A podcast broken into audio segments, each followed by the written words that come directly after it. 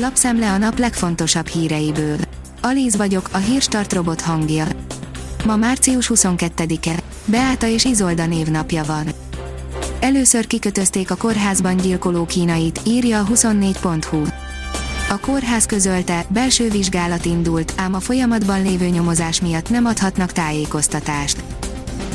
A Barca hatot vágott, az Atlétikónak egy is elég volt, írja az M4sport.hu. Suárez is belépett az aktív 500-asok klubjába, de Oblak nélkül kevésbé örült volna ennek. Az Eurosport oldalon olvasható, hogy rekordok és történelmi sikerek a Barcelonánál. Az FC Barcelona rendkívül simán 6-1-re nyert a Real Sociedad otthonában a spanyol labdarúgó-bajnokság 28. fordulójának vasárnapi játéknapján. A hiradó.hu oldalon olvasható, hogy dagad a német maszkbotrány, az egészségügyi miniszter is érintett lehet. A maszkbotrányok hozzájárultak Merkel kancellár pártjának tartományi választáson elszenvedett veszteségeihez. Az ATV írja, 44 éves és egészséges Lakatos Márk mégis megkapta az oltást, elárulta hogyan. Az Index podcastjában elhangzott beszélgetésben számtalan témát beszélt ki Lakatos Márk, többek között elárulta azt is, miként érintette a koronavírus járvány az életét, valamint elárulta azt is, hogyan kaphatta meg az oltást 44 évesen, egészségesen. 100 milliós földvagyont halmoztak fel a legnagyobb földbirtokos képviselők Magyarországon, írja a privátbankár.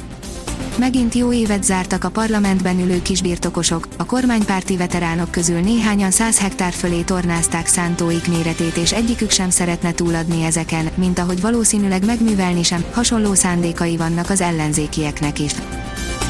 Az M4 írja, válság idején is volt sportra 289 milliárd forintja az Orbán kormánynak. Bődületes költségvetési hiány, elszálló államadósság, beszakadó GDP többek között ezt hozta magával a koronavírus járvány okozta gazdasági válság, mindezek ellenére úgy tűnik, a sport kiemelt státuszát semmi sem árnyékolhatta be, a költségvetési átcsoportosítások során bődületes összeget csorgatott a kormány a legkedveltebb ágazatba.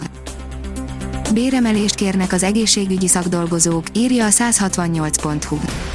Kritikus a szakdolgozói létszámhelyzet, ezért a Kamara 3 lépcsős béremelést javasol a minisztériumnak, júniustól egy kezdő bruttó 264.000 forintot kapnak.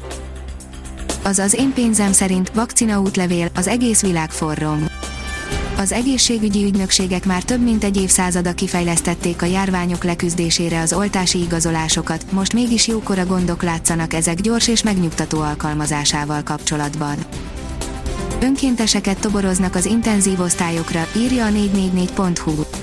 A Győri Orvosi Kamara 3-4 órás képzést szervez, nem kell egészségügyi végzettség, a Semmelweis Egyetem klinikájára is lehet jelentkezni segédápolói feladatokra.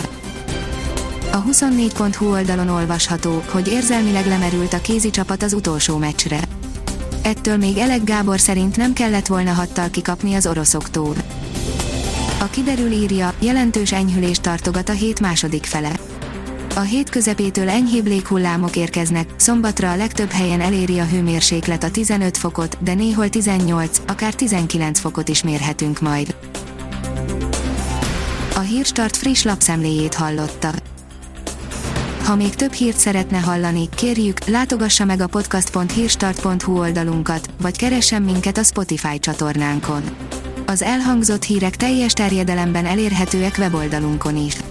Ha weboldalunkon hallgat minket, az egyel korábbi adás lejátszása automatikusan elindul, beállíthatja, hogy az összes korábbi adás, vagy csak az aktuális tematika hírei következzenek.